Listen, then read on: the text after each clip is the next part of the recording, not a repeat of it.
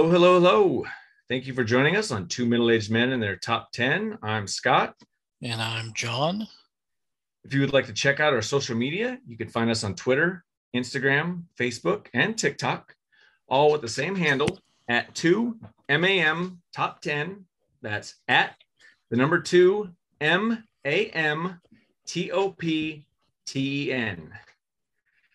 If you'd like to subscribe slash follow our show, you can find us on Anchor and Spotify the easiest. We are also on Apple Music, Amazon Music, Google Podcast, Stitcher, and most other places where you find podcasts. Please follow, rate, and review, and let us know what types of lists you'd like to hear us talk about in the future. Full disclosure, our current to-do list is over 250 items long, but that doesn't mean they're all good ideas. So feel free to share with us what's your favorite genre of movie? What's your favorite year in movies? Who's your favorite actor or actress? We'd love to hear from you, and there's nothing we won't talk about that's movie related. And now let's get on with this week's show. And this week, we are doing top 10 biopics. And today we're doing uh, numbers 10 through 6.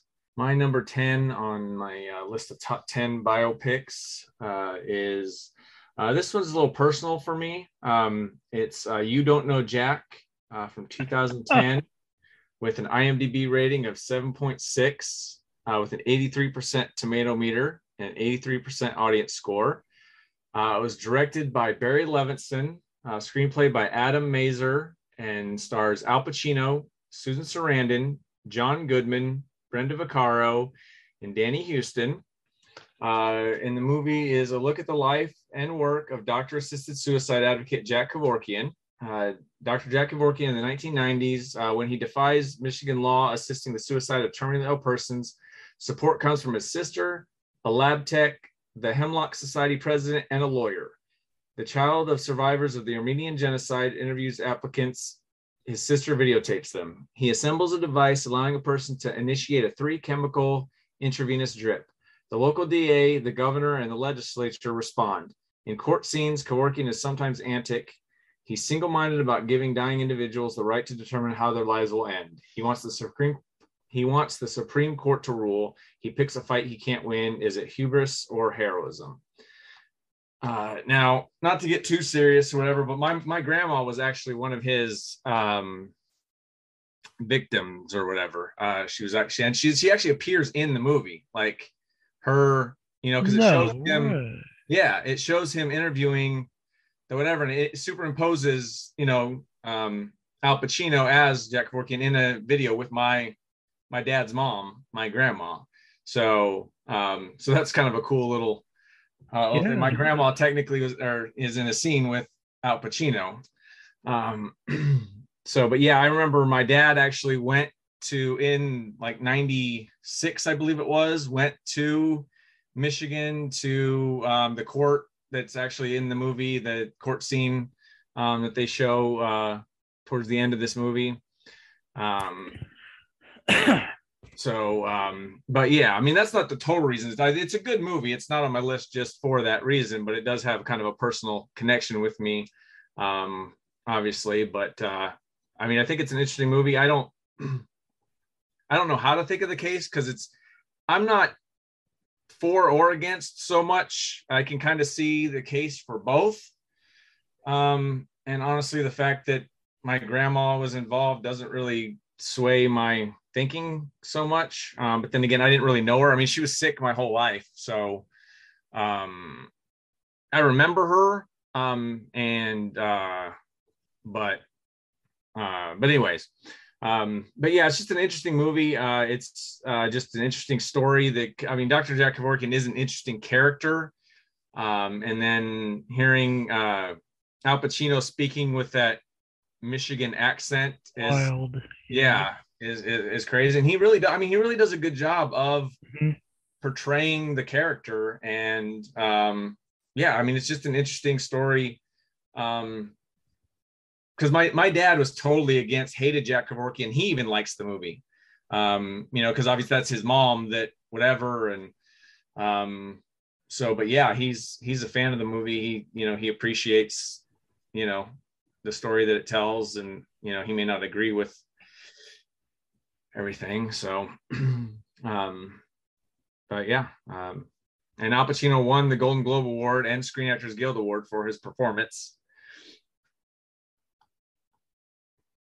So, um, what are your thoughts? Have you have you seen this? Yeah. Yeah.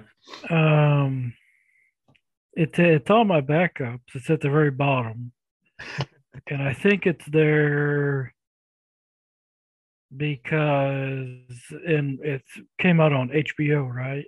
Yeah. So it's on the list, but I put it there because it is like a TV movie, Yeah. sort of a just in case. But I I enjoyed it. My my grandmother passed away uh probably around 1990 i think 1990 from cancer and she well, i was born in florida so she was in florida and my mom had spent like two three months with her in the hospital. And there's a point in time where she's like go go get me a gun.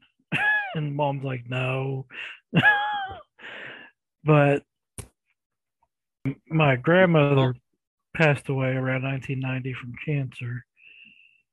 And my mom uh spent quite a few months with her at the end and we were in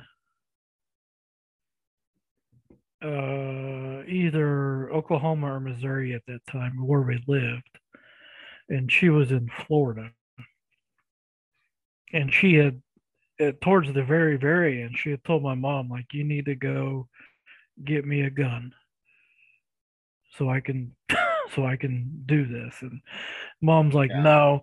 And this this came up like he I don't know if he was in the news Th- uh, did he pass away recently within the past year or something So I think somewhat recently. I don't know. Um, within the last, I I know I think I know he was in the news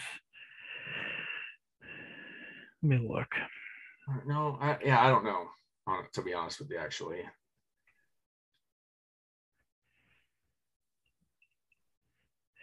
And well no 10 years ago never mind Yeah, I was gonna say. I think. Yeah, I think he died in 2011. But but it came up with sometime within the last year. It came up between me and my mom, and, and she was telling me that story about my grandmother, and and she, at this point in time now, she uh, agrees with it. I'm. Uh, it, it I don't know if I have a definitive answer. I know what I think I think, but right, that all depends on who's involved. right. You know, Yeah. like your dad, how he feels or how you feel. It's Right. I don't know. I uh, it, it's it's also like a uh uh I don't know, personal freedom type thing, I guess, but Yeah. I know th- this is a for me it's a surprising role from Al Pacino Oh, absolutely. in a good way. Yeah. Like there's none of that hoo ha, none of that Yeah. Yeah. wild stuff. It's all it's all um nuanced and it's great.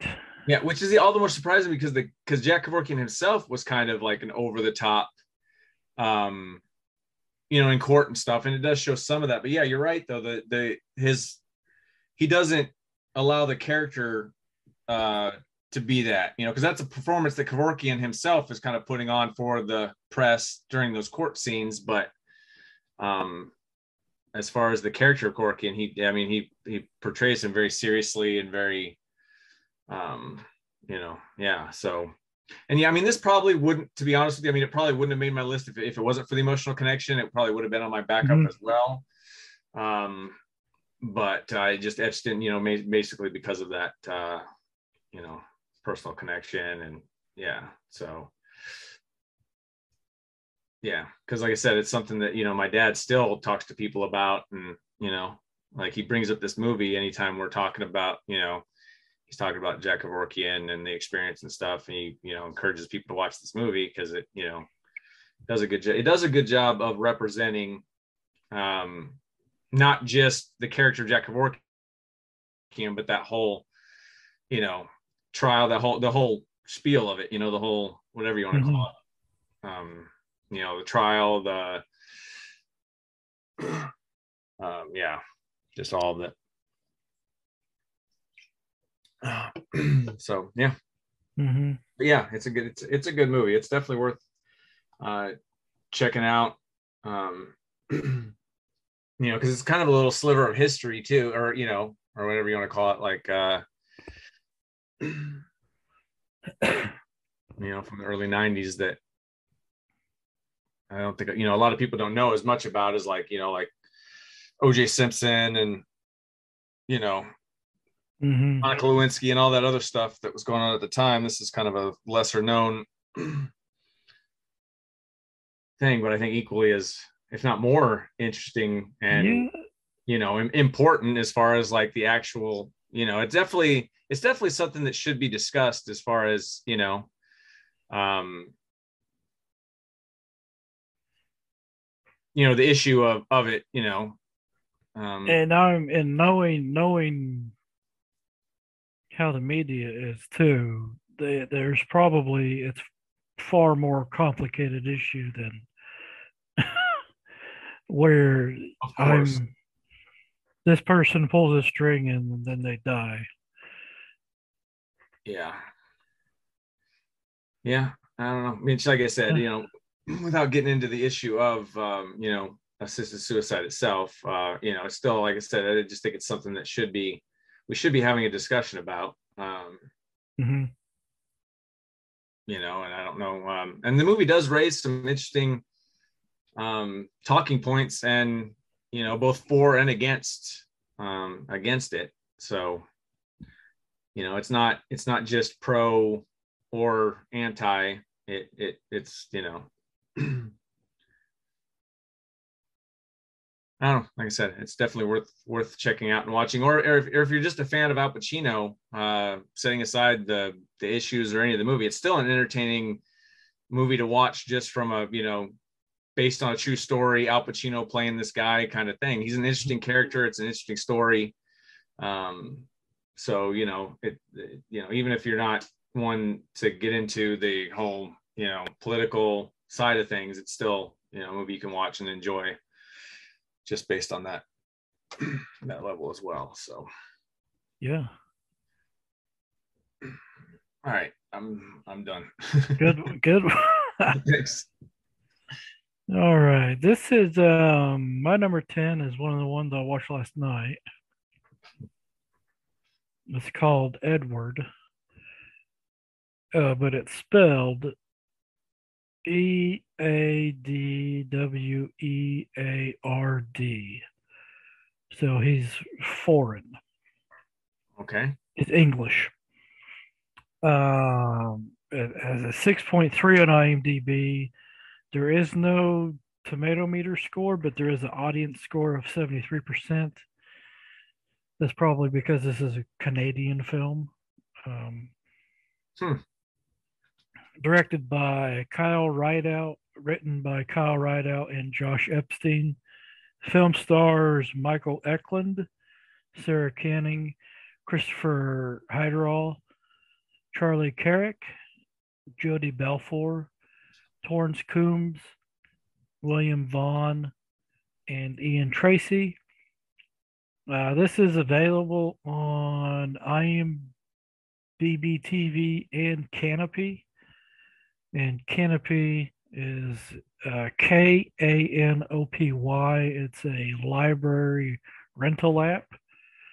Hmm. And all you need to to have in order to use is a library card. Oh, oh, I've heard about. I've heard of that. Yeah, I think you might have told me about it actually, mm-hmm. but yeah, yeah. So, a psychological drama about the turn of the century photographer Eadweard Muybridge, who was the first to photograph subjects in movement and became the godfather of cinema. He later murdered his wife's lover and was the last British American to receive the justifiable homicide verdict. Hmm. So it, it takes place in I have to I'm sorry. How do you how do you spell the title of the movie? Eadweard E A D W E A R D. E A R D. Okay, sorry. Go ahead. Oh, there it is.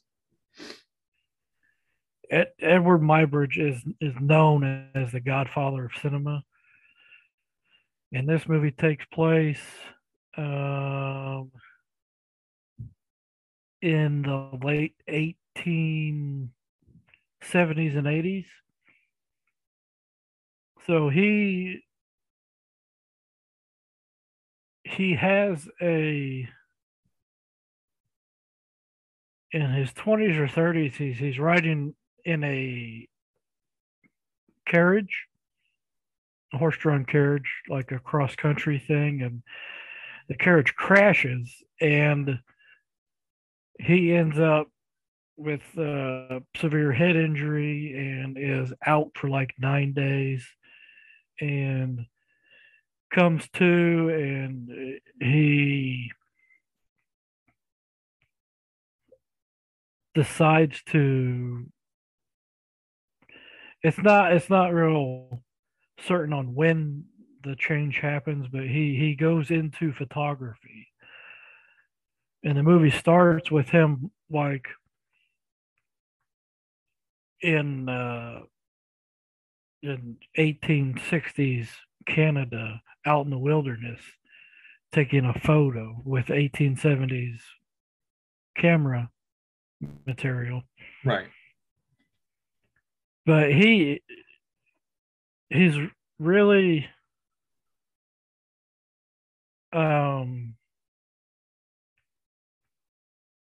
intrigued by motion and how to capture motion with camera so he's the first person to really set up he sets up like 20 cameras and has you know it starts out with like a horse galloping so the horse is galloping and he takes 20 pictures of the horse galloping and you put those together and it's how film comes Right. about Yeah.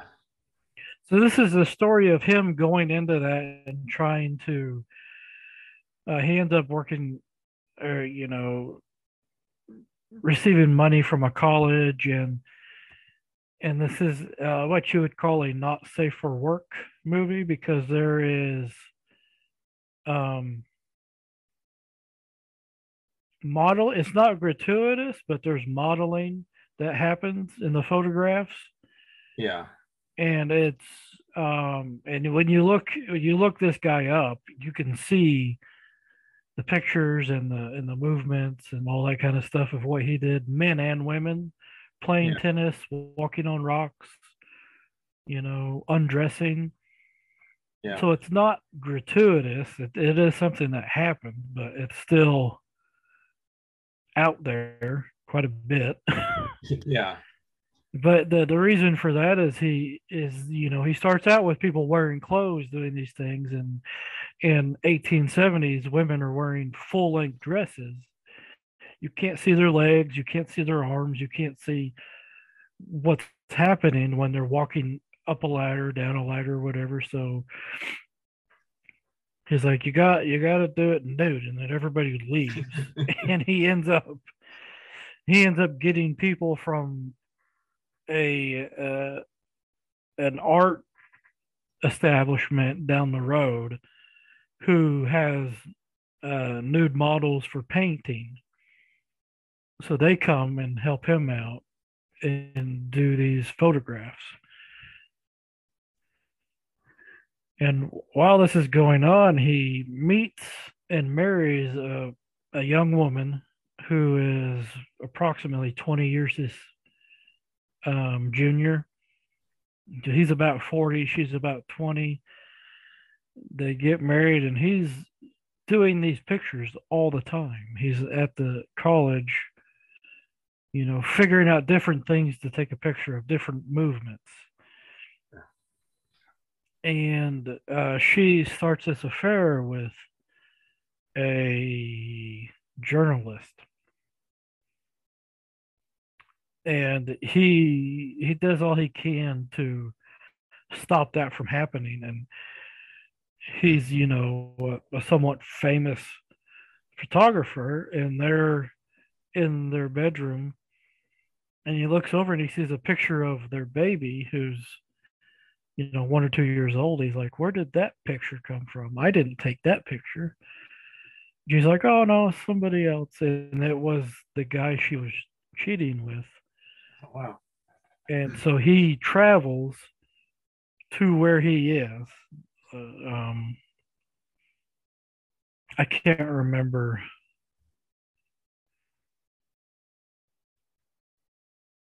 Yeah i can't remember where it takes place but he has to travel and he walks into the house and they're eating dinner and he says i have a message to you from my wife. And then he shoots him point blank in the chest and he dies that night. And he he's arrested and he goes without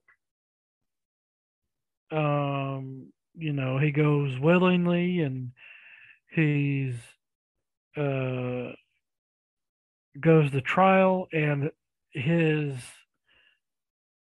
um he claims uh not guilty by reason of insanity. And the jury says well we know you're not insane we know you did this on purpose we know this is premeditated but we also know that any one of us would have done the exact same thing.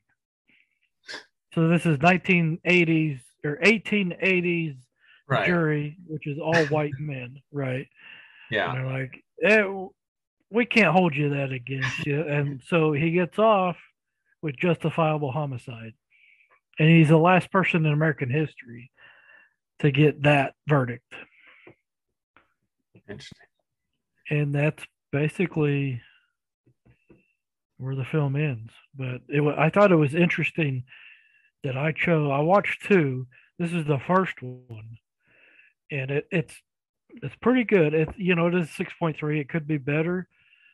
Um, for not knowing any of the actors, they all did great. Um, Michael Eklund kind of reminds me of maybe a cross between Ethan Hawke and um, like more on his looks, like Ethan Hawke looks, and his performance was um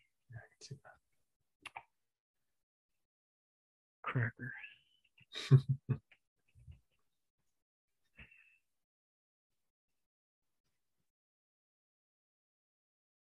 Daniel Day Lewis. He kind of Mhm. had that Okay. that skinny, you know, he, he's supposed to be around 50 in the movie, and I don't know if he's actually 50.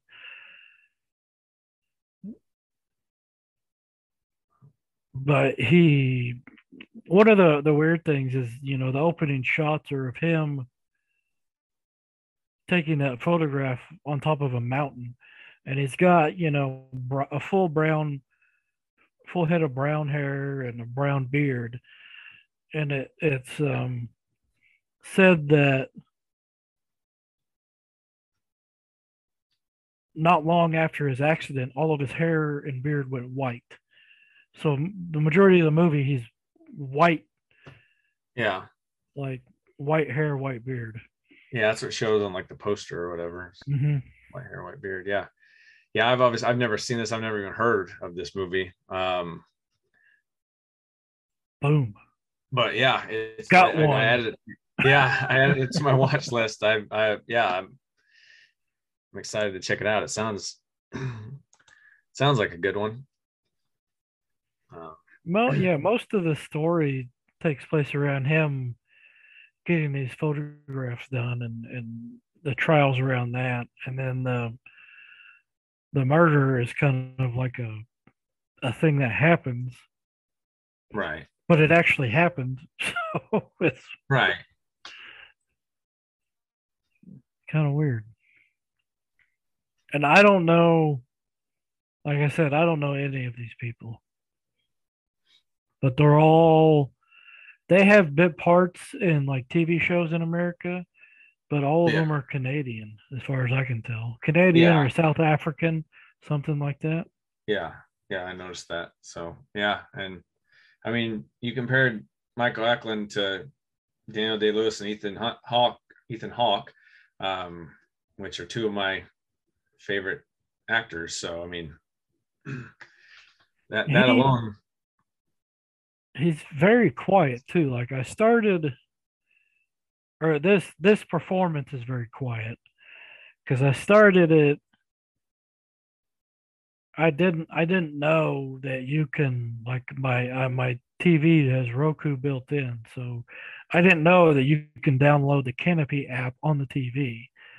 So I was um, putting it from my phone to the TV, Yeah. And I couldn't get the Subtitles. subtitles to work. Yeah. It was frustrating because he's so quiet in the performance and everybody else is loud Yeah. or normal. right. I couldn't hardly tell what was going on. And then I turned it off and when I, I'm like, this got to be somewhere else. And I found it like that. And after getting subtitles, it worked out great. Yeah, well, I'll definitely, definitely check it out. Because, uh, I mean, I like I like any based on true story stuff, and I especially like stuff that I have no idea, you know, about. Um, and obviously, I love film, so the fact that he's the you know the Godfather of you know that makes it all the more appealing. So I'm looking forward to checking it out. All right. Well, moving on. Uh, my number nine is uh, Private Parts from 1997 uh, with an IMDb rating of 6.9, uh, 75% tomato meter, uh, 68% audience score. Uh, it was directed by Betty Thomas, uh, with a screenplay by Michael Kalesniko, Len Blum, and it's based on the book by Howard Stern. Uh, it stars Howard Stern, Mary McCormack, Robin Quivers, Fred Norris, Paul Giamatti, and Allison Janney. Uh, it's uh, the autobiographical story of Howard Stern, the radio rebel who is now also a TV personality and author and a movie star. Uh, having always wanted to be a disc jockey, Howard Stern works his way painfully from radio at his 1970s college to a Detroit station. It is with a move to Washington that he hits an hits on an outrageous off-the-wall style that catches audience attention. Despite his on-air blue talk, at home he is a loving husband. He needs all the support he can get when he joins NBC in New York and comes up against a very different version or different vision of radio. Um, so what's interesting about this uh, movie um, is that most of the characters play themselves. Uh, Howard Stern, of course, plays Howard Stern because I mean nobody else really could play Howard Stern, but also like all of his on-air uh, people uh, play themselves as well. Robin Quivers um, is her, plays herself. Fred Norris plays himself. Uh, the only um, you know just the, just the on-air stuff like his wife is played by someone else, and all the NBC executives, and everybody else are played by actors. But um, but yeah, that what's what's interesting about this movie is because um, especially when I first saw it, because I saw it around the time when it came out, and I was familiar with who Howard Stern was. Um, I don't think that I ever really listened to him or had, you know, I'd, I'd heard of him and I'd seen him on like MTV and stuff like that, but I, I don't think I'd really ever heard him on the radio um, until later with the internet, you know, that, you know, seeing him on YouTube and stuff. Um, but, you know, I just knew of him as a, um, you know, foul mouth, you know, kind of guy. And seeing the movie, it's it's he's totally different. Like he's a nerdy, sweet guy who, you know, is essentially just putting on a performance on the radio. Um, and the movie really is kind of a love story between him and his wife. um, which is interesting as well. So I mean, it, it it really gives the full scope of this artist and you know who he is as a person as well as a performer. Um, I mean, I'm sure some of it's sugar coated to an extent and whatnot, as you know, movies like this are, but but it's also very funny and just highly entertaining. Um, and uh, and yeah, what are your thoughts? Have you seen this? But yeah, I was yeah I was gonna say Baba Booey. Um, yeah, it's. I enjoyed it. I remember it when it came out. Um, I, re- I, you know, I remember most of the outlandish stuff that happened. You know, like Yeah. him gurgling stuff yeah, I'm trying to say. WNBC. WNBC, yeah. um, yeah, I wouldn't have. uh, For I don't think I would have thought of this one. I don't know why.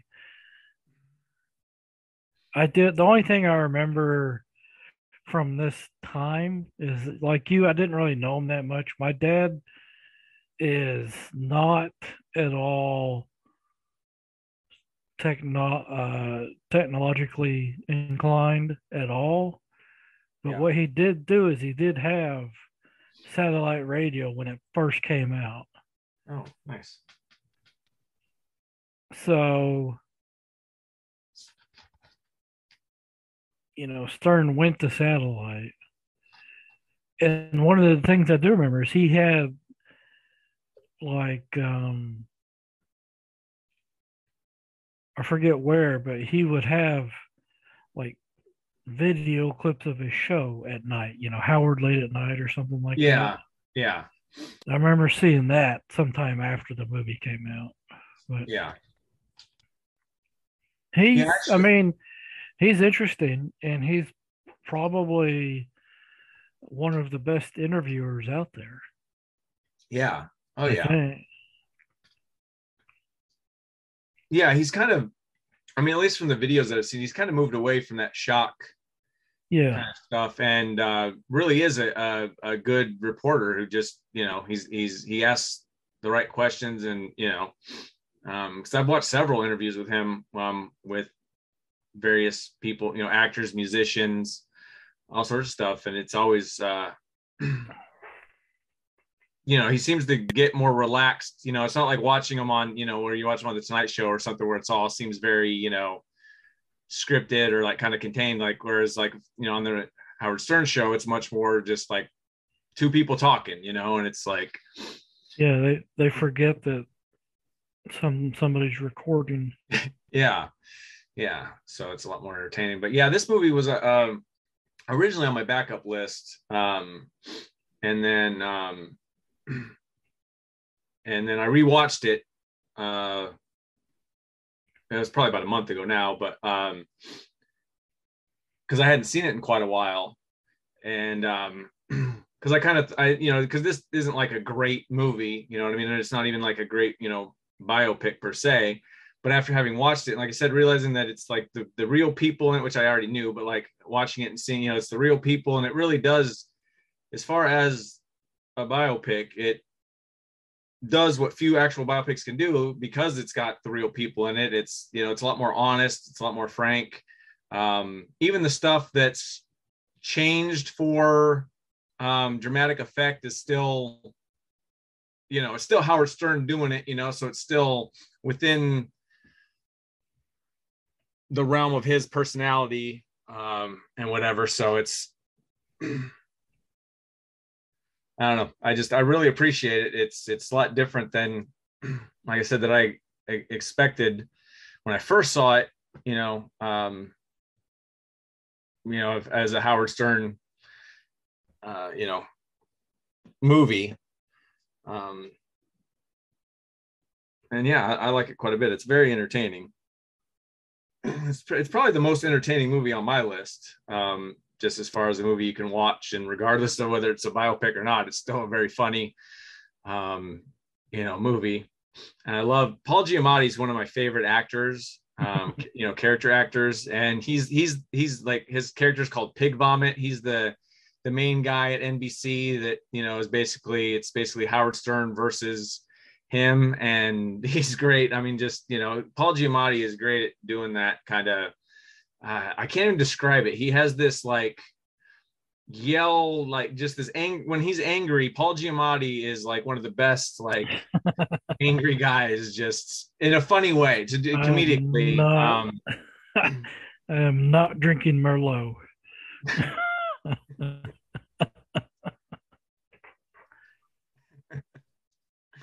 nice but yeah it's uh so yeah i don't know like i said I, I, it's it's a good movie hmm so I guess um, I do have a little tidbit here. I guess uh, according to Howard Stern, he at first believed that he would be able to improvise throughout the movie, uh, as he does in his radio show, and did not memorize any of his lines. Um, producer Ivan Reitman had to pull him aside and explain to him that he actually did, in fact, need to learn his lines um, as scripted. So, sounds like typical Howard Stern, but.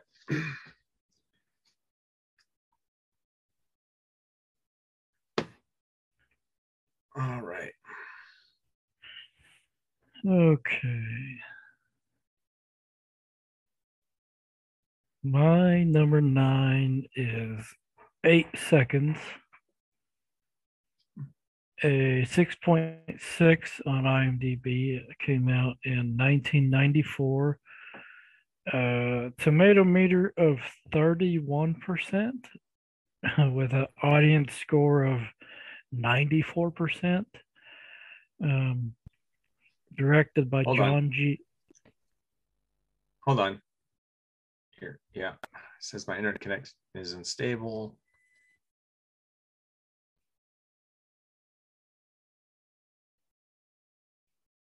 I don't know what my internet's problem is. Like it works just fine, and then the last couple of times when we've been trying to do this, it's like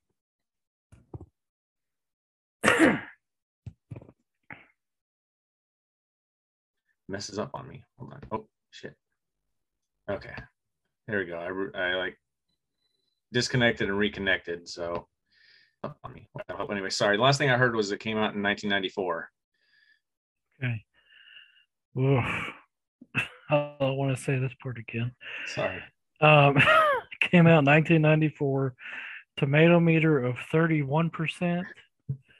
Audience score of 94%. Um, directed by John G. Avildsen. Written by Monty Merrick. Uh, the film stars Luke Perry, Stephen Baldwin, James Rebhorn, Carrie Snodgress, Red Mitchell, Cameron Finley, Linden Ashby, and Cynthia Geary. Uh, Renee Zellweger has a bit part as a Buckle Bunny. Uh, Danny DeVito was a co-producer too. Um, this is vel- available to rent on Prime Video. Um,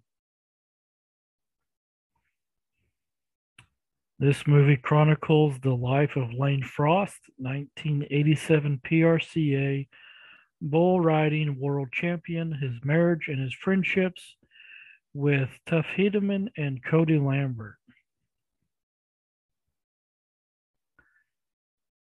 So, uh, Luke Perry plays Lane Frost, who is uh, in his time, one of the best bull riders there are out there. Um, this is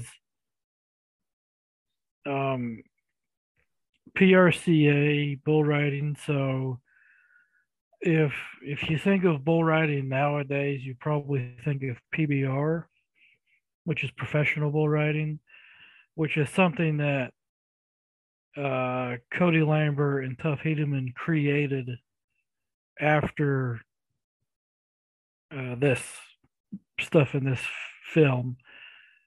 So before that, there, you know, if you rodeoed, you rodeoed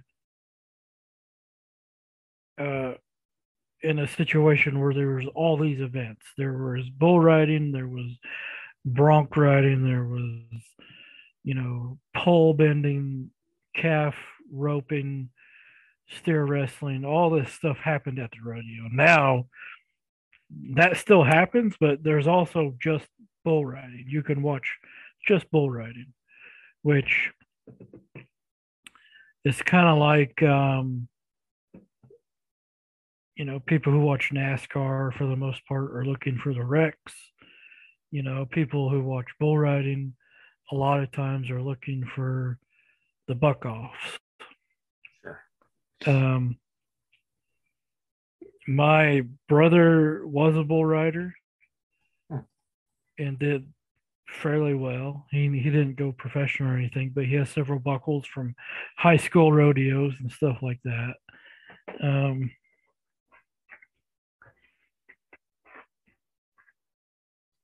so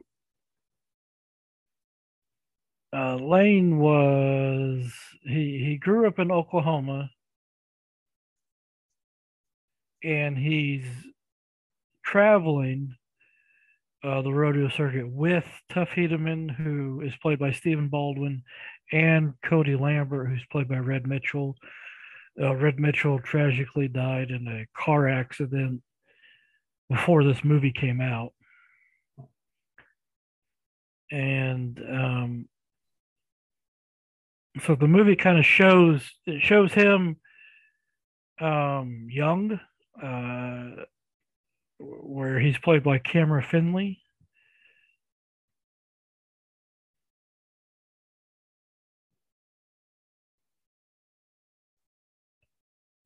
And uh, you know, it shows him getting into rodeo.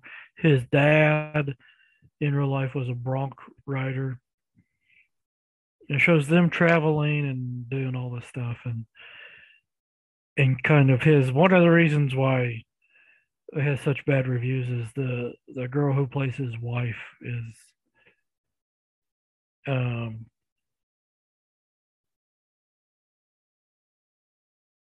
subpar actress. And i mean i mean not everybody likes bull riding too but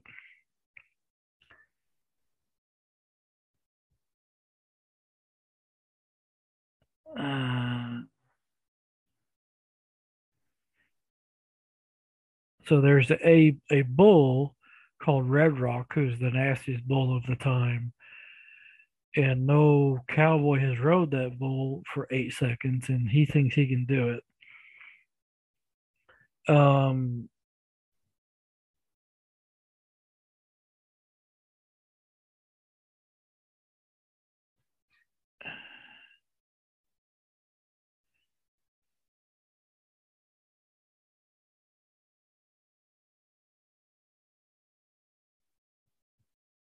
so his last ride, he is at the Cheyenne Frontier Rodeo Days, which is something I've actually been to.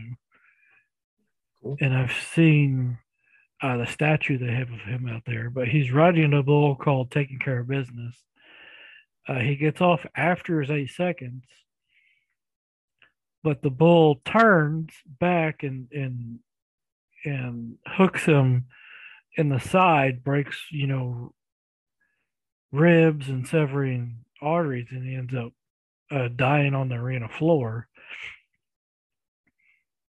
And because of that, Tuff Hedeman is the one who developed the the vest that they wear now. So now they wear vest for protection. They wear helmets, all this other stuff. But this is a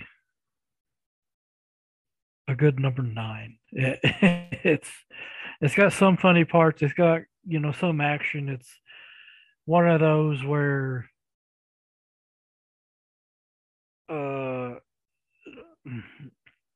nothing I've come in contact with, but apparently it's not unusual for a father to never be impressed with their son, even if they win a natural a national championship. So he's fighting the whole movie trying to impress his dad, and it never happens.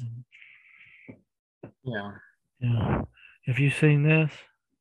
Yeah, yeah. I mean, it's Yeah. been a, it's been quite a while. I don't remember a lot about it, um, but uh, I have a vague recollection, and I, I remember enjoying it. I remember thinking it was a pretty good movie. I liked Luke Perry, um, and um, yeah, I do know a lot. Another thing that the critics, or at least um, I know Siskel and Ebert, um, weren't too impressed with it, and I think their main they, they basically just didn't feel like there was much to the story other than the fact that he dies. You know, um, Yeah. stuff with his with his girlfriend and stuff was a little, you know, forced and whatnot. But yeah, I, I mean, I, I enjoyed it. I thought it was a, a an interesting story.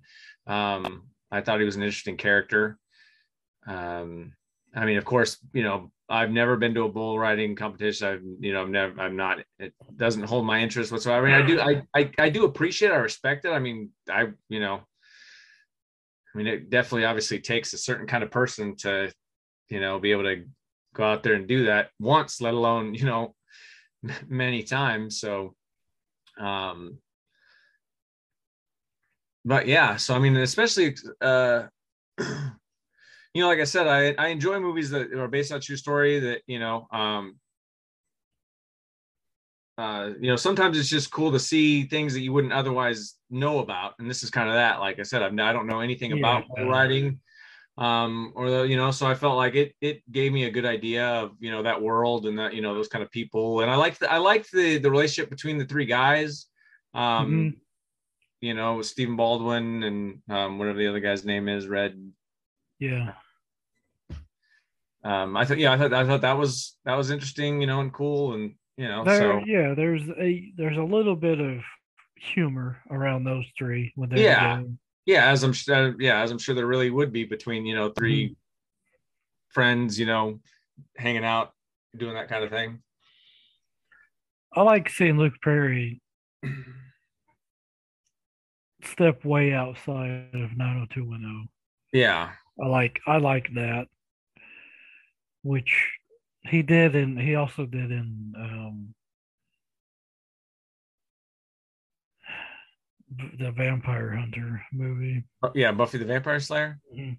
Yeah, I was just gonna say, yeah, I, I always liked Luke Perry. I mean, I never I never really cared for 90210. Um, didn't watch a lot of it other than, you know, when my sisters or a friend's sister was watching it and I'd be forced to I just like the sideburns. I had sideburns in high school because of that. But nice. Yeah, I but I always liked him. I I I would have liked to have seen more of of Luke Perry. I don't necessarily think he was a great actor, but he definitely he's definitely one of those people that has that charisma on screen.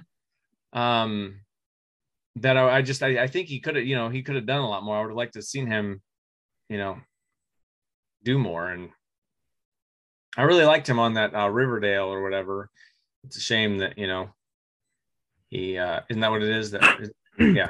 yeah, I haven't seen that. I I know I I did appreciate the fact that he was not going to make an appearance on the reboot of 90210. Yeah. Like even before he passed away, he had made the decision like, yeah, I'm not going to do that. I'm like, yeah. good for you. You don't need to. Yeah. Oh, well, he's really nobody needed to. Yeah, yeah. Well, I mean, other than Shannen Doherty and him, really nobody from that show went on to do anything else. So I can understand, you know, those people who's like, you know, Ian, Ian, whatever, and all those people who's like, You need to have some respect for Sharknado, don't you? I mean, I, I don't think so. I mean, the people that I've it never seen. I've I never haven't seen either. I haven't either, but I mean, it, it has an awesome title. I'll give it that. But short of that, they made four or five of them. So I mean, they must be good, right? Sure. but uh, but yeah, but yeah, Luke Perry definitely didn't, you know, didn't need to do that. So yeah, I definitely respect him not going back and and uh, you know, doing that. So, but but yeah, but no, like yeah, this is a good movie. I would, you know, I don't know that I even thought of this um for this list. It probably wouldn't have made my my personal list, but I definitely uh definitely appreciate it. I I think it's been an unfairly. Uh, I think it was unfairly maligned by critics. Um, you know, because I mean, it's not a great movie, but it's. I mean, if nothing else, there's there's not any really any other movies about this subject. You know what I mean? So Nothing, nothing that I can think of that's too horribly mainstream. I mean, there's all the Yeah. there's that. I mean, I, I'm sure there's some Lifetime movies out there that are based around rodeo, Yeah. but Yeah. there's nothing mainstream that I can think of. Yeah, that's what I'm saying. Well, and especially back then, um, you know, '94, I'm sure there wasn't. So I Mhm. mean, just on the basis of at least, you know, it's it's exploring a, a you know, a, a, a world or a you know profession that we hadn't really seen. That, that alone, to me, you know, makes it an interesting movie. I mean, yeah, some of the the melodrama and the you know, like I said, the relationship between him and his wife and the stuff of that's a little over, you know, whatever. But And this is back when Stephen Baldwin was halfway cool, yeah, you know, Biodome and that, that kind of stuff. Yeah. yeah yeah there's there's really a short like 90 like 93 94 95 yeah stephen baldwin was cool and then all of a sudden he he disappeared and then isn't he the one who became all christiany and like Oh yeah, he's. i think and now he's all I think he's born again, and um, I th- his is it his daughter who married Bieber, maybe. I did that i don't i don't I think it is. you're probably right but but yeah I, I it's weird because i mean there's nothing wrong with you know being a christian and all that but it's just he, he, he you know he just seems to be the way he as it went about it and just talks about it is just kind of He- weird He just, Yeah, I think he, you know, most of his films over the last however many years are very Kirk Cameron like. yeah I think. yeah yeah that and that's that's what's weird to me is like that that line of like pretending like the real world doesn't exist I don't, it's just it's just this weird little i don't know thing where like he and and he was in he was on a um a TV show called The Celebrity Mole. Do you remember that? yeah yeah 15 years ago. yeah I, I mean, that was kind of funny. yeah yeah. And he's a, he's a funny dude and he's a interesting dude but now he's just kind of doesn't really do anything but that little niche yeah. thing. So i mean i guess teach their own but anyway. All right we're moving along here. Uh, my number eight um, is serpico uh, from 1973 uh, with an imdb rating of 7.7 uh, 90% tomato meter 88% audience score uh, another Al Pacino movie, uh, directed by Sidney Lumet, uh, screenplay by Waldo Salt, Norman Wexler, and based on the book by Peter Maas. Uh, stars Al Pacino, John Randolph, Tony Roberts, Jack Kehoe, Biff McGuire, Cornelia Sharpe, and Barbara Eda-Young. Uh, Serpico is a cop in the 1960s, early 1970s. Uh, unlike all his colleagues, he refuses a share of the money that the cops routinely extort from local criminals. Nobody wants to work with Serpico, and he's in constant danger of being placed in life threatening positions by his partners. Nothing seems to get done, even when he goes to the highest of authorities. Despite the dangers he finds himself in, he still refuses to go with the flow in the hope that one day the truth will be known. Um, so, yeah, the film shows uh, the character um, of Frank Serpico from um, his rookie um, days on the beat to becoming a uh, plainclothes uh, detective, where and that's where the corruption really um, rears its head. Um, everybody is on the take, um, and uh, and yeah, I mean, the story is really about him trying to expose uh, these dirty cops, and nobody, including internal affairs, like nobody wants to. Um,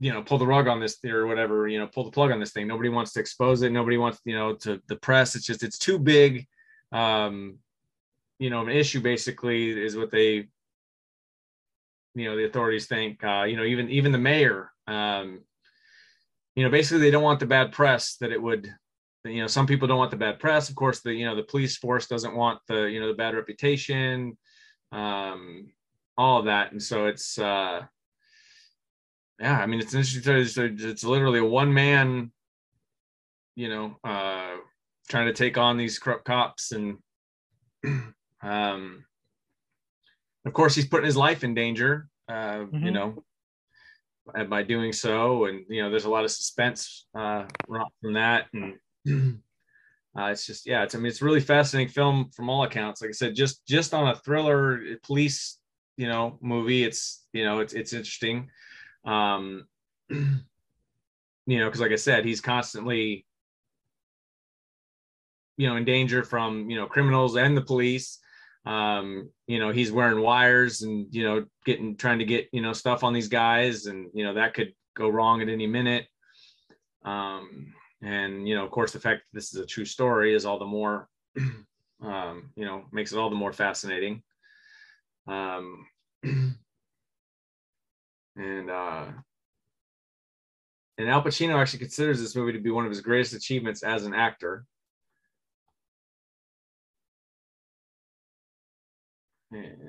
It's included among the 1,000 movies you must see before you die.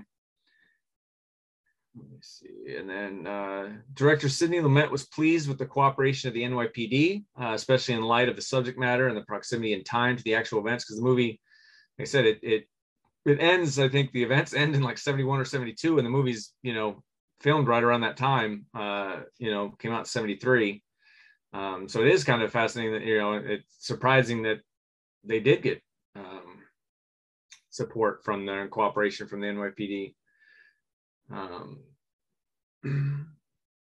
and they actually said uh i guess uh two police officers were directly assigned to the movie, and Lumet wondered what their reaction would be. Um, as soon as they saw the truth we were going for, how it was not a Hollywood version, they not only weren't a problem, they more actively helped. So, hmm. yeah, that was interesting. So, have, have you seen this movie? No. Oh. well, sorry. Put it on your. No, no, it's fine. I just well, I just looked up Frank Serpico, and I'm surprised he's still alive. Like going through going through that, I'm surprised he's still alive. You know what I mean? Yeah.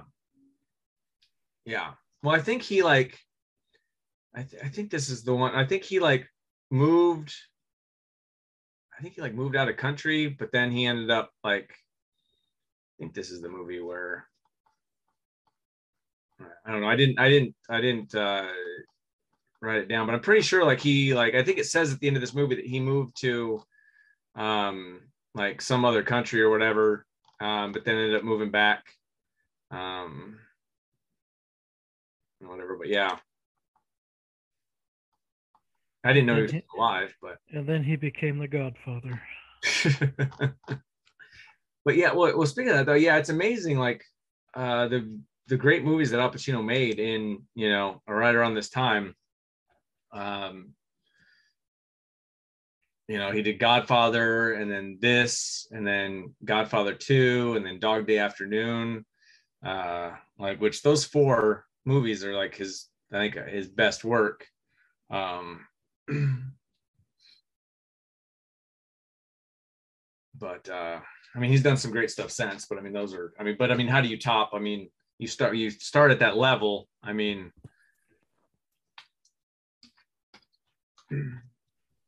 yeah. Well, and, and this is another um, Al Pacino performance that's pretty laid back. Um, you know, especially considering the the character he's playing. You know, he's not. You know, he's very subtle here. Um, it, it's it's an interesting performance, and uh, yeah, like I said, it's a, it's a really good movie. It's a really good story. Um, and I mean, it really is about the character uh, as much as it is about you know the corruption or whatever. It really does show the toll that it takes on him. The you know the the emotional conflict within him is you know he wants to be a good cop and he want you know whatever. And um and obviously he he he he respects his fellow officers as well. You know it's not like you know they're they're not all these you know stereotypical corrupt crooked cops. Like yeah they take money but there's you know a lot of them are still good cops and they're still you know his colleagues.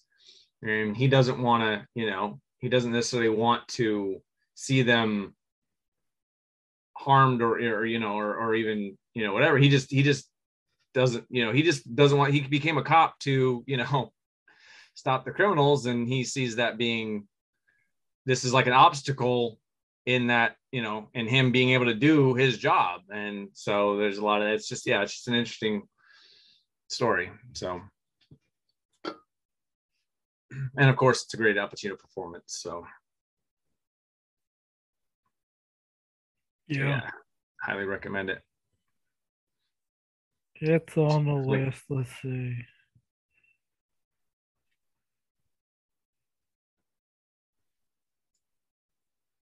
Number 160. I wonder if I remember to take those off. Surely I've seen some of them by now.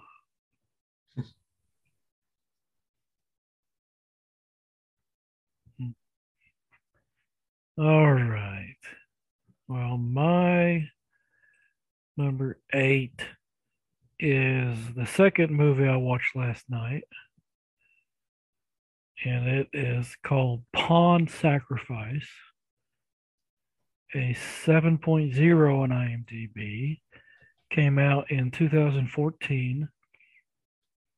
A tomato meter of 71% with an audience score of 65%. Directed by Edward Zwick. Story by Stephen J. Rivele, Christopher Wilkinson, and Stephen Knight. With screenplay by Stephen Knight. The film stars Tobey Maguire, Liev Schreiber, Peter Sarsgaard, Michael Stuhlbarg, Lily Robbie, Robin Weigert, uh, with Seamus, Davy Fitzpatrick, and Aiden Lovekamp playing younger uh, versions of Tobey Maguire's character. Um, this is a movie about Bobby Fischer.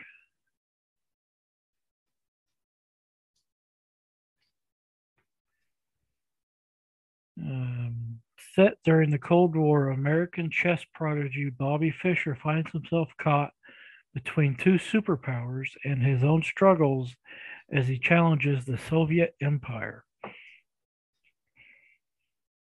Uh, this uh, is also available on Kanopy, the library rental app. Um, I I came to watch this because we were talking about um, Spider-Man, Yeah, and how we hadn't seen Tobey Maguire. and this is Tobey Maguire's last on-screen performance uh, before Spider-Man. He did do like some voiceover work in 2017 for Boss Baby, but Yeah, yeah. but he after this movie he went through a separation and a divorce um and that got finalized in like 2016 so he kind of stepped away. And that's why he's been gone for like six seven years. But this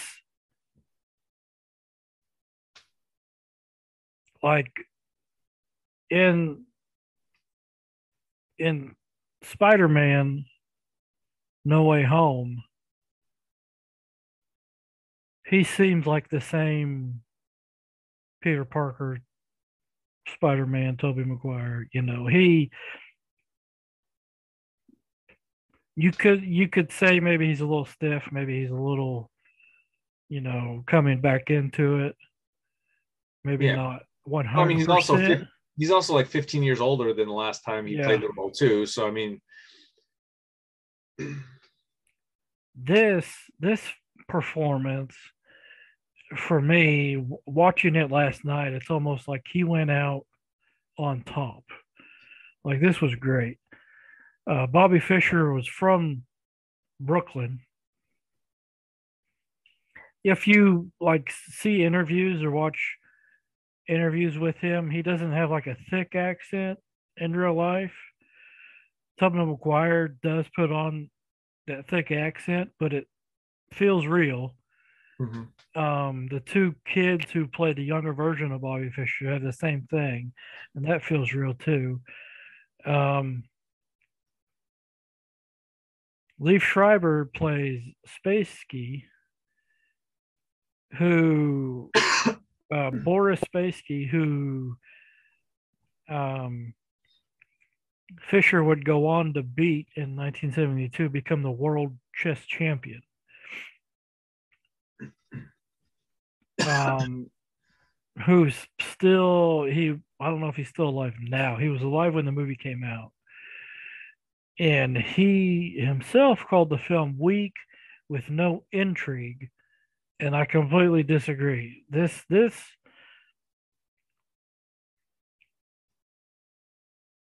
if if you were to take the idea of chess out of this, you would almost fit it into like a sports movie type thing.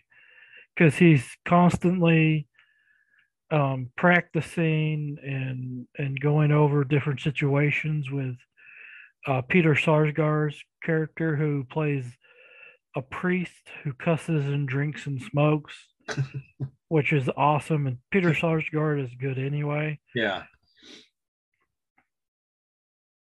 Uh, but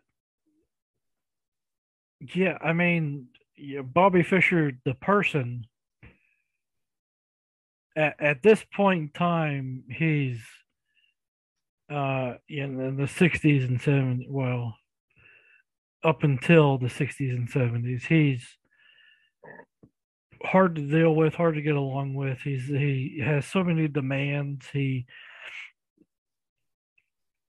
you know, and the, the bad thing is, is he, he's good. He knows he's good, and he knows he's going to get what he wants because it's the Cold War, and America wants to come out on top. So he's got the president, he's got Henry Kissinger behind him, and this is just.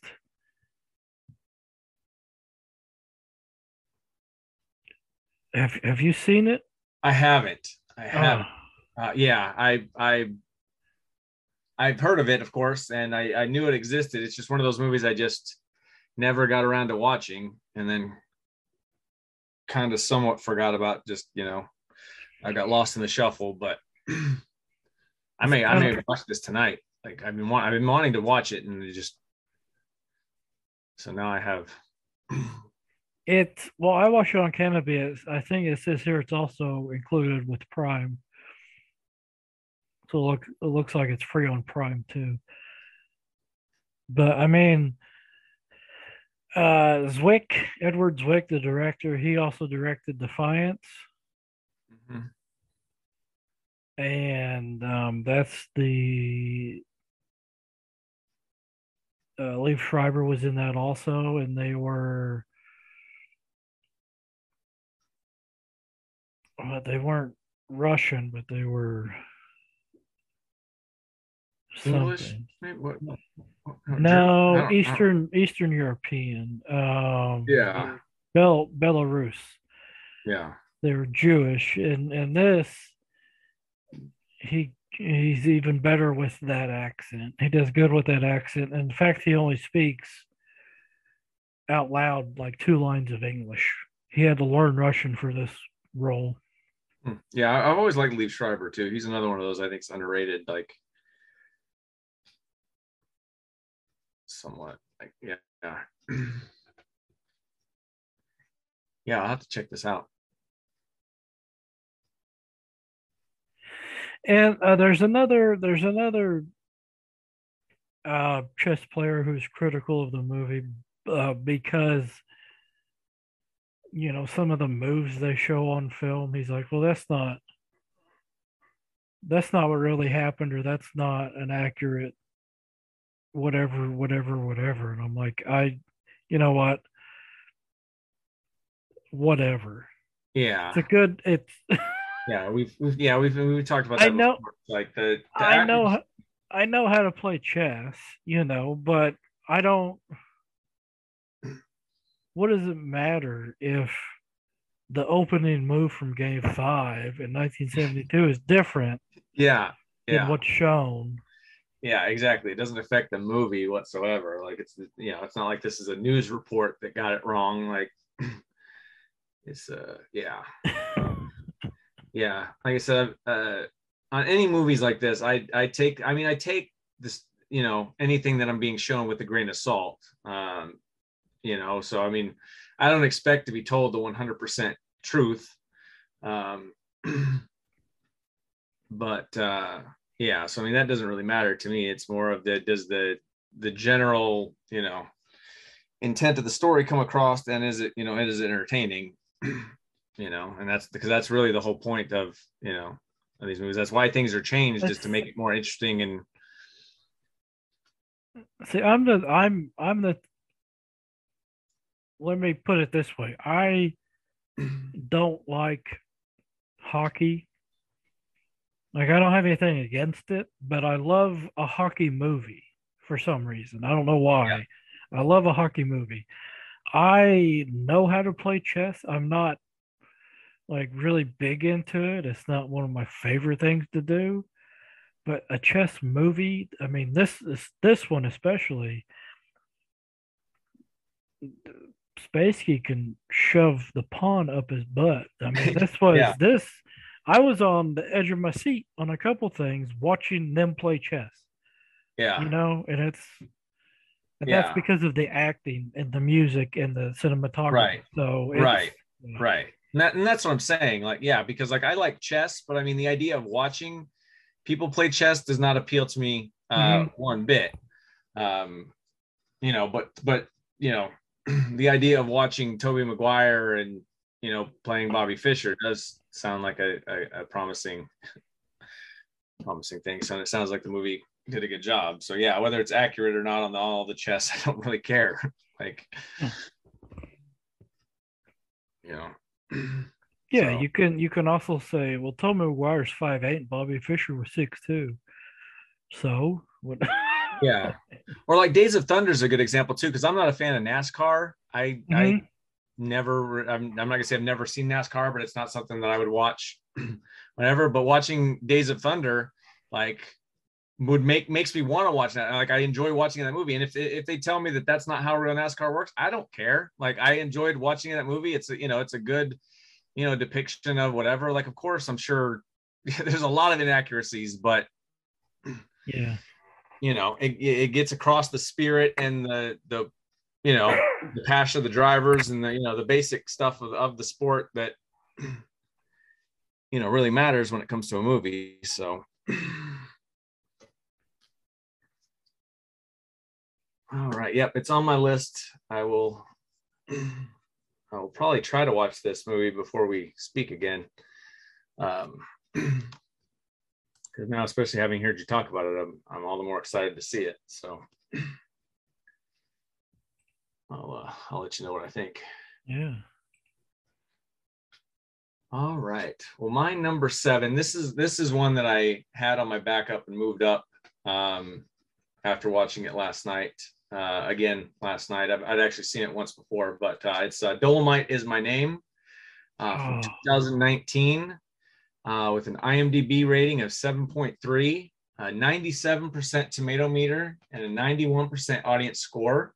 Uh, it was directed by Craig Brewer, uh, screenplay by Scott Alexander and Larry Karaszewski, um, who wrote a couple other movies on my list. So we'll be talking more about those guys. Um, stars Eddie Murphy, Keegan Michael Key, Mike Epps, Craig Robinson, Tituss Burgess, Snoop Dogg, T.I., Wesley Snipes, and Chris Rock. Um, Eddie Murphy portrays real life legend Rudy Ray Moore, a comedy and rap pioneer who proved naysayers wrong when his hilarious, obscene kung fu fighting alter ego Dolomite became a 1970s exploitation phenomenon. Um,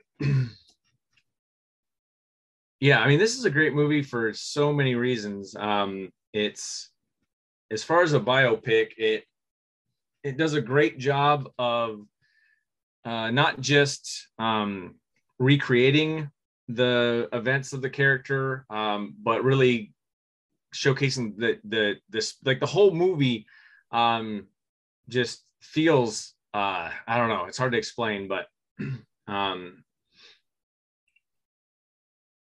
and, and and Eddie Murphy really just rules this movie. I mean, he he really gets into the character. It's and and and on and that's a different level that the movie is is kind of it's kind of a comeback for Eddie Murphy. Um, you know, after years of doing like kids movies and just not making too much good stuff. Um, uh, yeah, I don't know. Uh, but yeah, and it's it's just a really good underdog story of uh, you know this guy who you know just wants to entertain people, just really wants to be famous. Um, but uh, just because he feels he has something to offer to people, it's not so much that you know for selfish reasons or even money. Um, he just wants to do you know what he what he loves to do and get paid for it and um you know, it really shows that uh, the hustle, you know, the and the passion, um, and you know, just he, you know, this that won't give up attitude. Um, you know, because he starts out as just kind of a nightclub performer opening, you know, at a local bar, uh, telling jokes, bad jokes at that, um, and then um, he comes up with this idea from like bums that come in the in the record shop that he works at. Um, these old winos that have this um, sort of um, sing song flow to telling stories and just whatever. And he sparks this idea of him like he creates this whole character of just this lewd, crude um, guy and um, you know and this is at the time when that kind of stuff was still not you know acceptable. You know the lenny bruce and redd foxx um, you know were uh, you know working blue was still you know not accepted in most places. And so um but uh, uh but yeah and more more than that though what, what really struck me watching the movie a second time was uh, just the character of Rudy Ray Moore, and, and especially as portrayed by Eddie Murphy, um, and just the pure joy of doing what he's doing. Both the character and Eddie Murphy uh, just really comes across in this movie, and he's um, like when they when they're filming the movie, he like he's broke. He has no money. Um, and um, but he treats his uh, these people that work with him like as a family, um, and so he's he's concerned about their well being and their um, you know livelihoods and whatnot, and um, yeah, I don't know. It's it's just a really interesting, just feel good, fun, hilarious, entertaining movie, um, and just really recreates that whole time period and everything. And, and I don't know. I, I love this movie. Like, what have have you seen this? I haven't had a chance to watch it yet. Really? Well, I, that's not true.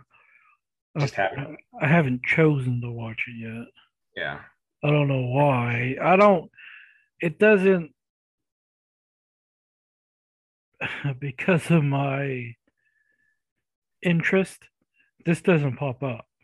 yeah. Me. I'd have to search for it, but yeah, well, you should. You I don't have any I feel kind of bad. I don't have any comedies on my list.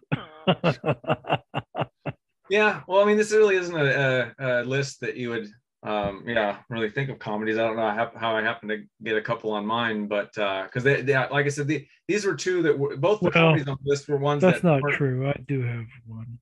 Initially. Um, well, I guess my number one is kind of a comedy, but I didn't initially really have comedies on my list, and you know, until they kind of they were in my backups to kind of move their ways up. But uh, but yeah, you definitely should um, check this one out. Um, I mean, it's not better than Serpico, but it's definitely more entertaining, and it's definitely one that you know you could be in any mood to watch any kind of movie, and you know just put on Dolomite is my name, and it's you know you'll enjoy it. it's number 161. nice. Yeah, this was actually Eddie Murphy's first R-rated movie since Life in 1999. So almost 20, yeah, Yeah. 20 years. That was such a good movie. Oh yeah, I love. Yeah, it's one of my favorite Eddie Murphy movies. Yeah, I do love that movie as well. But uh, but yeah, so yeah, you should you should check it out. I'd, I'd like to hear your your thoughts on it when you when you do.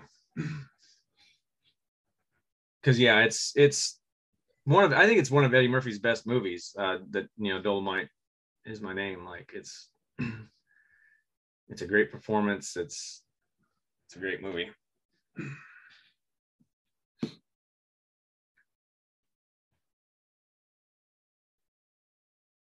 And especially after seeing, like I said, seeing Eddie Murphy in so many like neutered performances, um, you know, it's just great to, you know, see him just like you have to see the movie because you can just see the life in back in Eddie Murphy. It's just it's the you know the the Beverly Hills Cop, 48 Hours, Eddie Murphy, just you know that we haven't seen in you know since Life probably you know like Yeah. uh, you know so yeah it's just it's a it's a joy.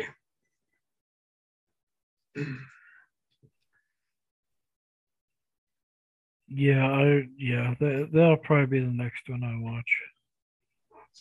You won't be disappointed, I promise.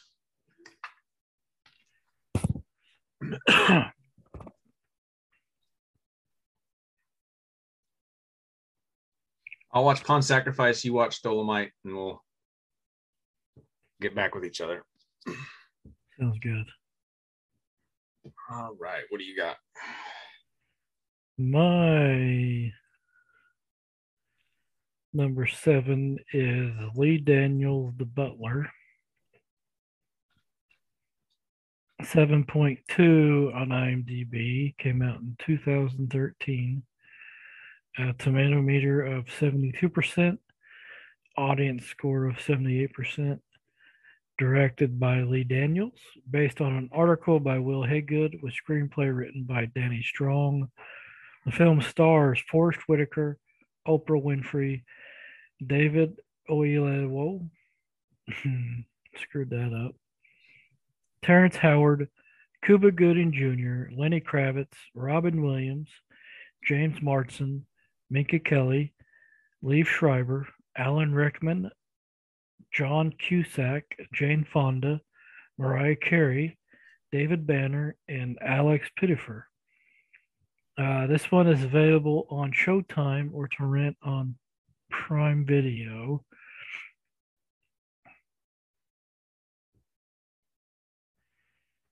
Cecil Gaines was a sharecropper's son who grew up in the 1920s as a domestic servant for the white family who casually destroyed his. Eventually striking out on his own, Cecil becomes a hotel valet of such efficient, efficiency and discreetness in the 1950s that he becomes a butler in the White House itself. There, Cecil would serve numerous U.S. presidents over the decades as a passive witness of history, with the American Civil Rights Movement gaining momentum even as his family has troubles of its own. As his wife Gloria struggles with her addictions and his defiant eldest son Louis strives for a just world, Cecil must decide whether he should take action in his own way.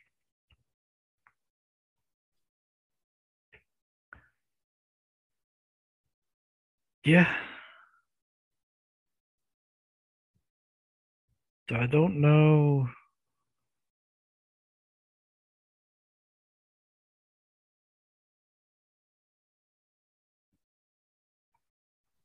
What much to say? Um, he he's he's a butler in the White House, Yeah. and it shows him with uh, different presidents. Um, John Cusack plays Richard Nixon.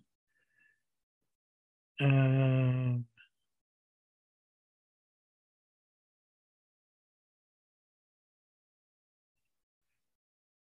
let me get the big the big list.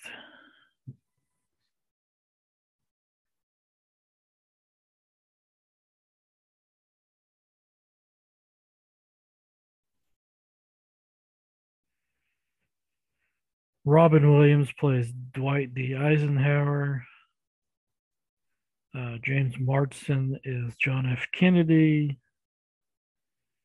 Liev Schreiber plays Lyndon B. Johnson. Alan Rickman plays Ronald Reagan. It's ju- it's just really interesting to see these big name people playing such recognizable presidents Yeah. and doing somewhat okay. Like,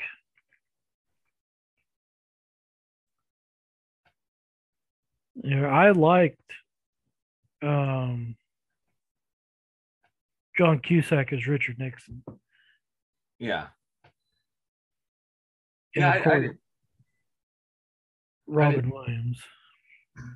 Yeah. Yeah, I thought they all did good jobs. That's actually that's that's one of the problems I had with the movie though. Um was the the big name actors playing the presidents it almost distracted from the movie because it was more like, oh look, it's you know John Cusack playing whatever, it's Robin Williams playing whatever, and it kind of took me away from the movie. It's still a good movie and I, I like it. Um I just think as far as the the seriousness and you know, uh, I think it just distracts like I said, from from the story of the butler, um, you know, by having you know celebrities playing the presidents. But I mean, I get it, um, you know, and they did, like I said, they do a good job. Um, you know, every single one of them, um, you know, do a really good job, and so you know, can't really fault their performances, but. but yeah, I mean, it's definitely an interesting story. Um, and I mean, Forest Whitaker is another one of those actors that you know is just great in almost anything he does.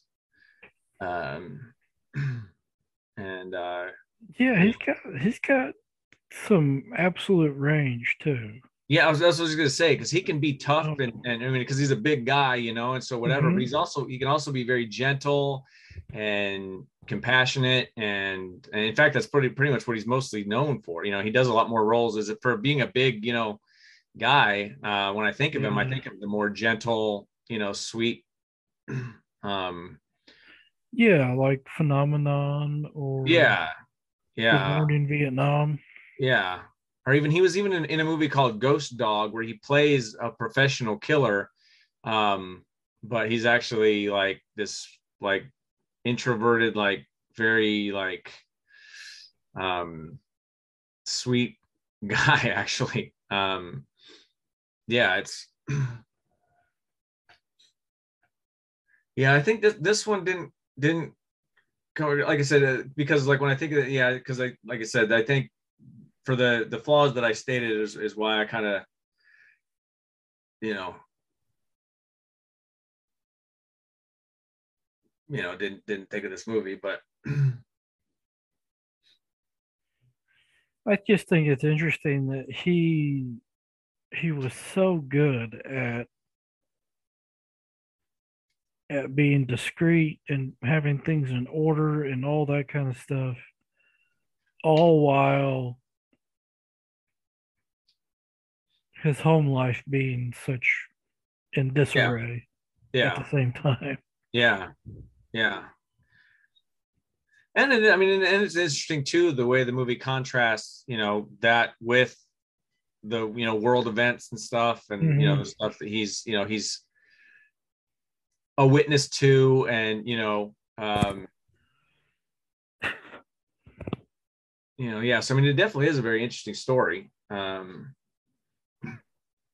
you know, kind of history seen through, you know, you know this guy's eyes. I mean, this guy worked through several presidencies, and so I mean, he was you know a witness to a lot of you know a lot of different um, important you know decisions and you know events and so yeah i mean it is it, it really is a really good movie and i mean maybe i'm being toughly you know unfair to it but i can only you know report my experience. And like i said i just kept getting distracted by the by the actors playing the characters rather than getting you know into you know that that when it came to that kind of stuff you know it kind of took me out of the movie but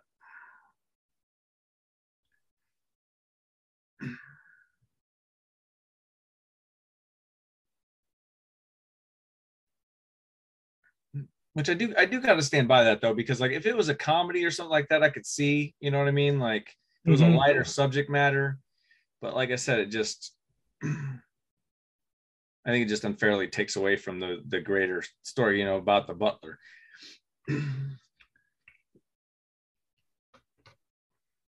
Oh, and I also and I also refuse to call it Lee Daniels the butler. it's the butler. I don't I, I don't understand like that whole thing. Like there's several movies with that have the same titles. Like I I, I never understood like why because there was some legal battle that like that some studio owned the the but, but I'm like I don't understand how you can own a title like your your movies are there's several movies that have the same title like why is this one got to be differentiated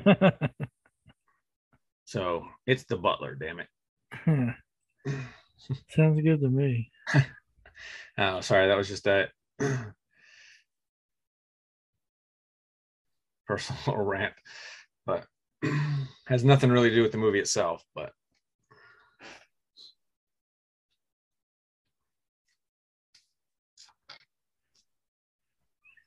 I don't have anything else.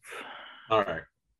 Well, I will move on then to my number six, uh, which is Steve Jobs from 2015 uh, with an IMDb rating of 7.2 uh, with an 85% tomato meter and a 73% audience score. Uh, it was directed by Danny Boyle, screenplay by my man Aaron Sorkin, uh, based on the book by Walter Isaacson, and stars uh, Michael Fassbender, Kate Winslet, Seth Rogen, and Jeff Daniels. Um, and Steve Jobs takes us behind the scenes of the digital revolution to paint a portrait of the man at its epicenter. Uh, the story unfolds backstage at three iconic product launches, ending in 1998 with the unveiling of the iMac. Um, so yeah, so the movie basically is like it's a three-act play essentially, or if you will, and it literally just takes place in these, you know, each divided into these three events. Um, uh, the unveiling of certain products um, that Steve Jobs uh, had, you know, had his hand in, uh, mostly with Apple, um, and uh, yeah, um, and but but during these events, we we still, I mean, there, and there's some flash, there's a few flashbacks too of um, you know him with uh, Seth Rogen's character, um, Steve Wozniak, I believe. Um, and you know, when they in the garage where they, you know, created their first computer or whatever. Um, but for the most part, the movie does take place just in these set locations. But uh, we still get a lot of background. We learn of uh, Steve Jobs' daughter, um, and there's the, you know, that's really the over. Other than the the technology, you know, the, the creations, uh, that's really the over over-ending arc of the whole movie is his relationship with his daughter. Um, and then also his relationship with his uh, with the Kate Winslet character, um, who uh, I'm not sure if she's if she's her, his assistant or something along those lines. Um, but anyways, um, but but yeah, those those three characters are really the Steve Jobs, the Kate Winslet character, and his daughter are kind of the three um, that are in every uh, segment, if you will. Um, but, um, yeah, so then if that you know that that alone makes it a unique, uh, just that that three act setup is kind of unique. Um, but also in in Michael Fassbender's performance, because I mean he doesn't resemble um, Steve Jobs. Um, in fact, there was a biopic, uh, Steve Jobs biopic came out a couple years before called Jobs that starred Ashton Kutcher, who does look more like Steve Jobs. Um, but uh, that movie just wasn't very good. um, whereas this one, um, I think it captures the the man a lot more, um, and um, yeah, I mean, it's just it's I mean, I kind of, you know, I kind of referenced it as a three act play, and it really does feel like a play. Um, you know, um, I could, I could, you know, I could see this being performed, you know, on, on a stage, on, you know, without any, whatever. There's not a lot of camera tricks. There isn't a lot of whatever. It really is. A lot of it is just characters talking, and specifically, um, you know, Steve Jobs. I mean, it's, um,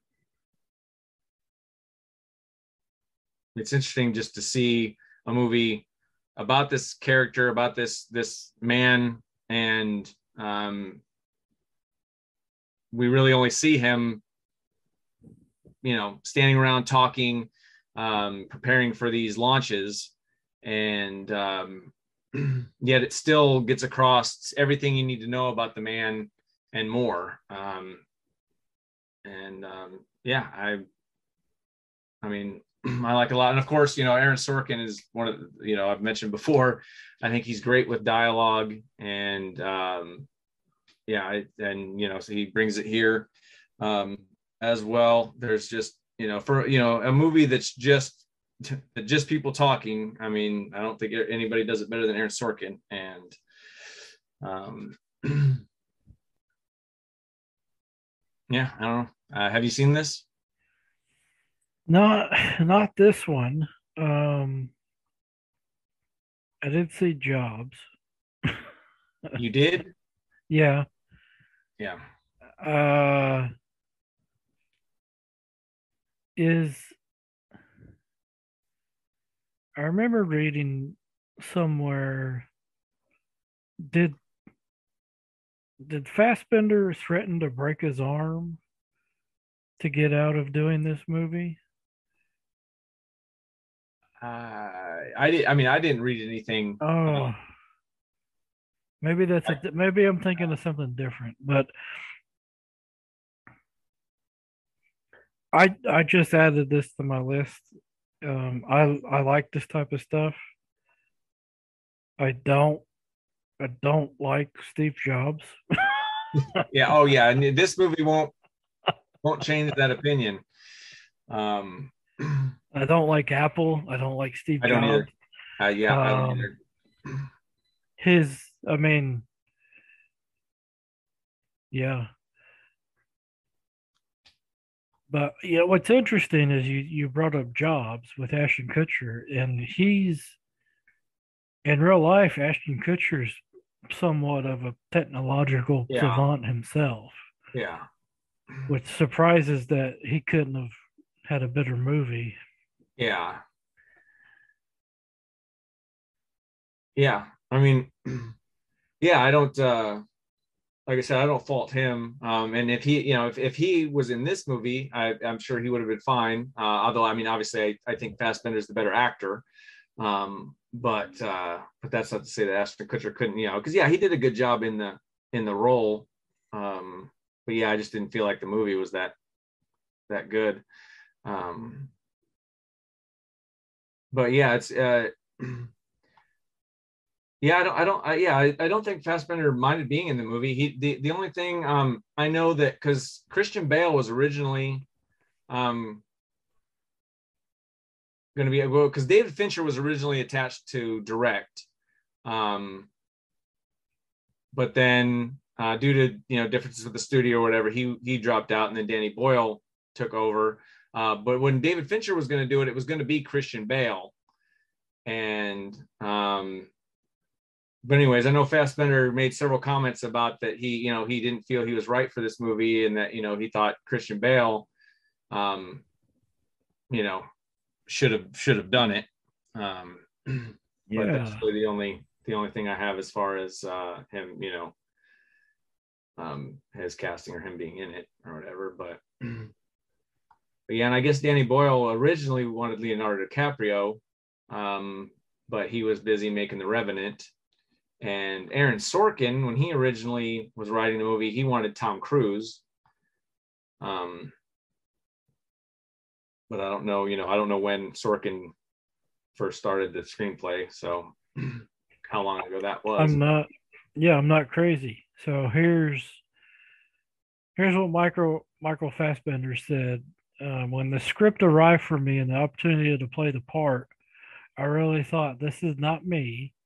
This should be somebody else. It's a miscast scenario. Then I spoke to my agent and my dad, and they were like, "You've got to go for it." But at the beginning in rehearsals, I was trying to find a way to get out of the job. I remember telling my driver, if I put my arm in the door and you slam it, I should cause a break and you sh- and should get me out of this gig. okay. Yeah, I think I- he's apprehensive. I don't think I thought I got the weird memory. I got the weird. Yeah. Yeah, I, I mean, I do remember, I do remember reading something about that. I don't remember the breaking the arm part, but yeah, I, I do remember where, yeah, he was very apprehensive about taking the role, and like, like I said, with the, you know, he he thought Christian Bale should do it, like he just really didn't feel he was was right and didn't want the part. So yeah, now that you say that, that does ring a bell.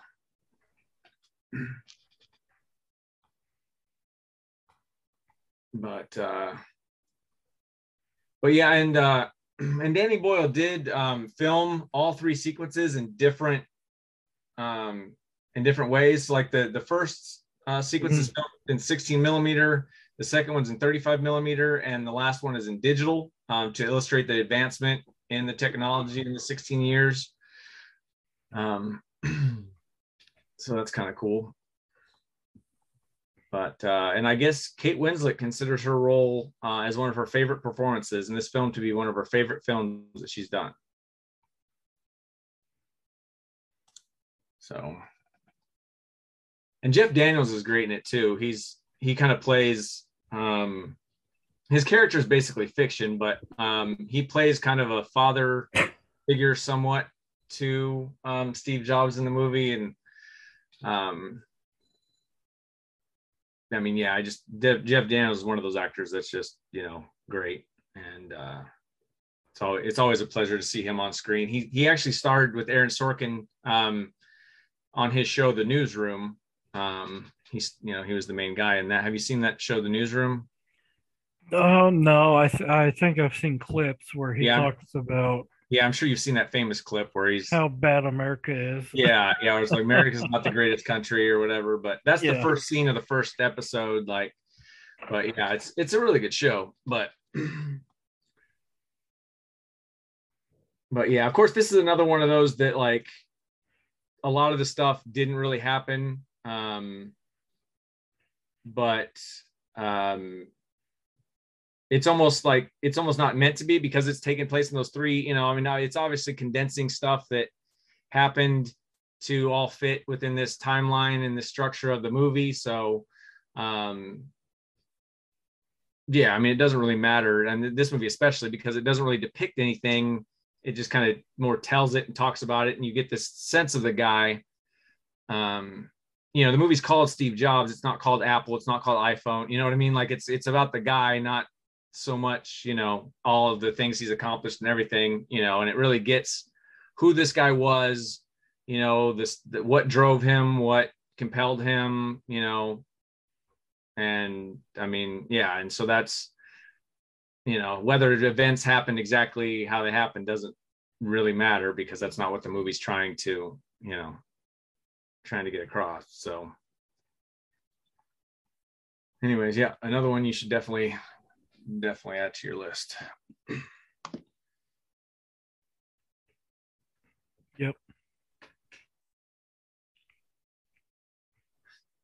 All right. My number six is Men of Honor. A 7.2 on IMDb came out in 2000. A tomato meter of 42% with an audience score of 81%. Directed by George Tillman Jr., written by Scott Marshall Smith. The film stars Cuba Gooding Jr., Robert De Niro, Charlize Theron, uh, and Janu Ellis, Hal Holbrook, Michael Rapaport, Powers Boothe, David Keith, and Holt uh, McCallany. Available on Starz or to rent on Prime Video.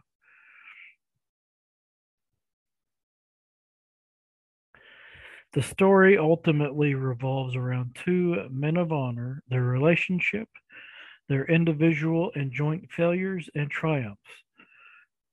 Carl Brashear is determined to be the first African American Navy diver in a time where racism is rife.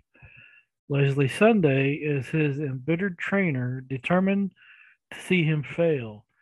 Fate challenges and circumstances eventually draw these two men together in a tale of turbulence and ultimately triumph.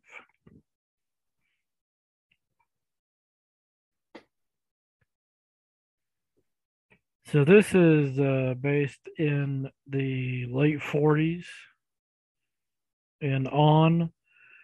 Cuba Gooding Jr. is attempting to be the first African American naval diver. Robert De Niro plays Billy Sunday, who is um, his trainer, and he spends the majority of the movie breaking him down and breaking him down and uh, doing everything he can to make sure he does not succeed. Um, later on, uh, after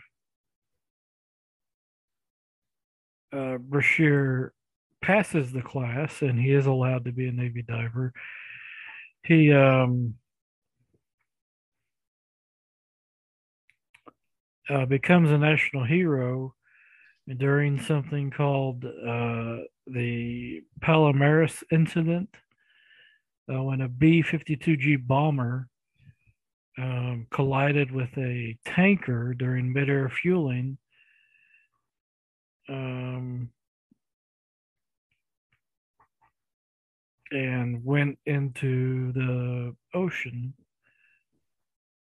He uh,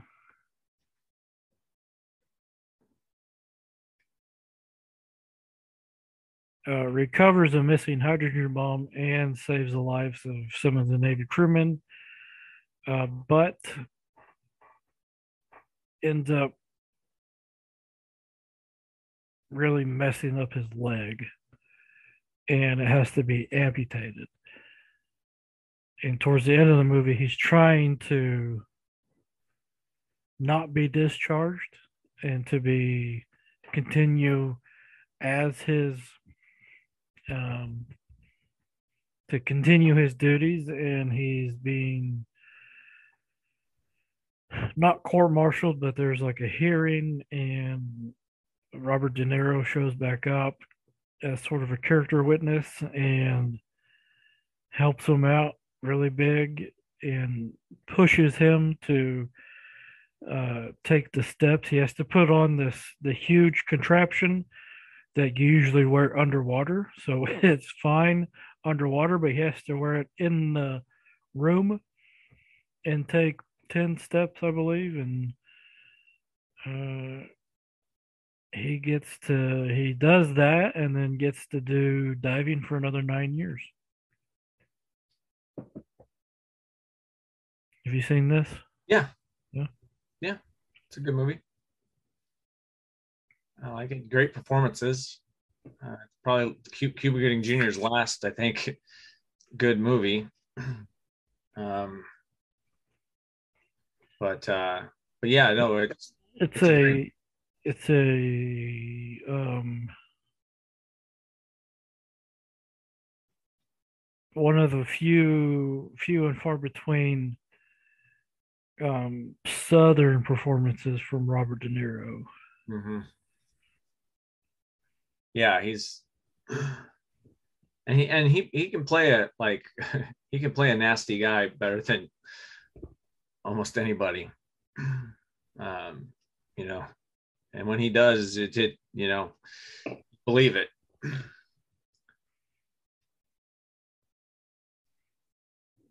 But yeah, it's a yeah, it's a compelling story. Uh,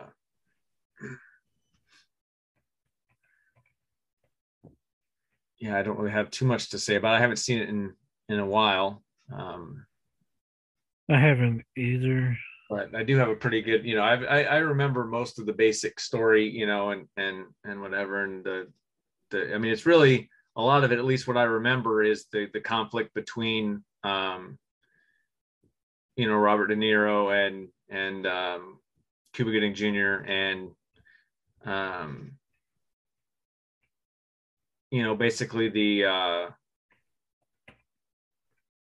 what you know what what the character is you know is fighting against is you know is is everybody like uh, you know like the Robert De Niro character uh, you know trying trying to be the first black anything you know um, Mhm. you know, kind of Robert De Niro kind of represents all of society at that point and you know yeah the perseverance of of the character is is amazing like it's and so, yeah this is another one of those that like i would i would never have heard of this story if it wasn't for the movie you know? Like and it's such an Yeah. amazing story. Like it should be known um more but you know a lot of these stories don't you know get the wide whatever that they deserve but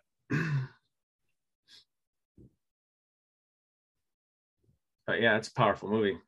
I definitely highly recommend it to anybody who hasn't seen it because like i said the story alone is uh is definitely worth knowing and you know and then on top of that the the performances are great and you know story wise it's a very uh i wouldn't say entertaining but it's definitely a uh it's it's it's it's not boring um, Mhm. you know so